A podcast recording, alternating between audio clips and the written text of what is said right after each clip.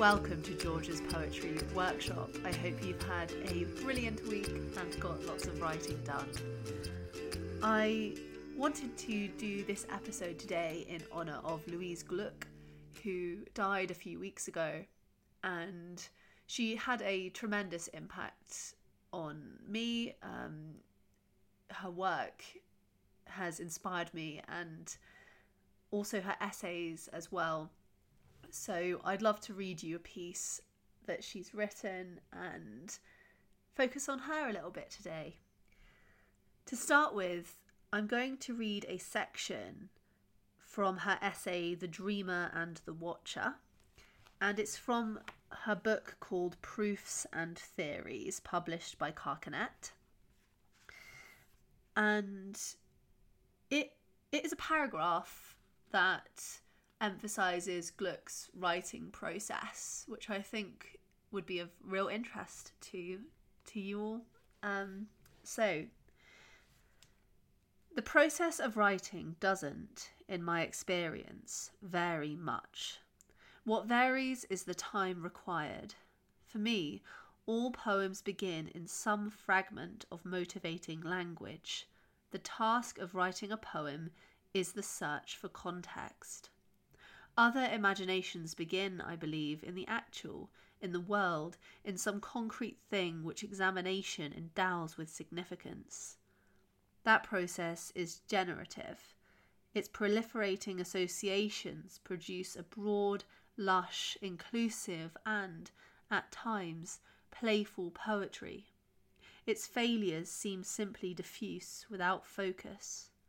My own work begins at the opposite end at the end, literally, at illumination, which is then to be traced back to some source in the world. This method, when it succeeds, makes a thing that se- seems irrefutable.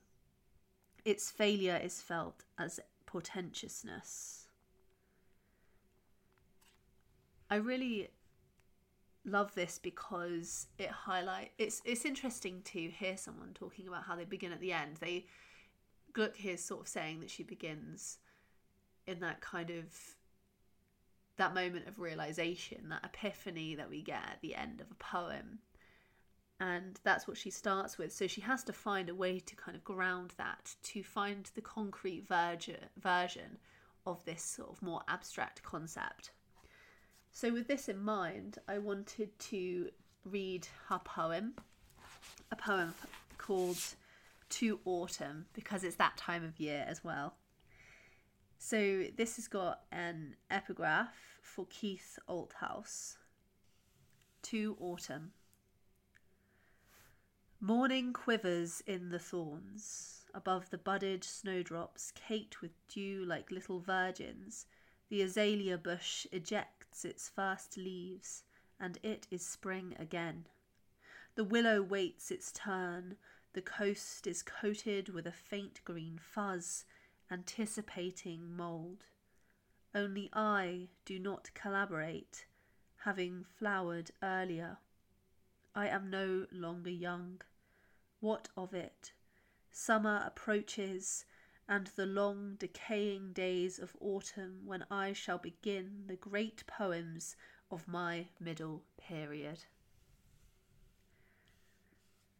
I love the sense of hope in this poem and the idea that in the autumns of our lives we create our best work. I love this these ideas of age and creativity being grounded in seasons and in the natural world. So your prompt for today is to consider what autumn then means to you, or another season as well. Perhaps there's a concept, an idea that you've been meaning to write about, and you haven't found the right sort of concrete place to ground that idea. So perhaps turning to the natural world, to autumn, spring, summer, winter, and describing that in detail, thinking about your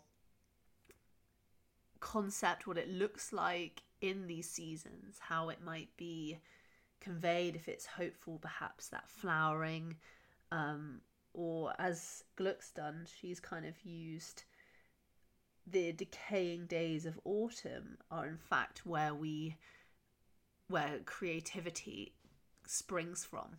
And that's a really interesting and unusual juxtaposition you might like to begin in the same way you might like to title it like an ode to autumn to summer to spring and you might like to start with the word morning as well just to get you going so Glück's written morning quivers in the thorns above the budded snowdrops. That's her first line. You might like to begin with description and then move um, more inward. So from the external to the internal. We could say it in another way the kind of physical to thought, the material to imagination. So I hope you enjoyed the episode today in honour of Louise Glück. Thank you very much for listening. And if you are finding these helpful, it would be wonderful if you, if you can, to donate to my Patreon page, patreon.com forward slash Georgia's Poetry Workshop. Have a wonderful week.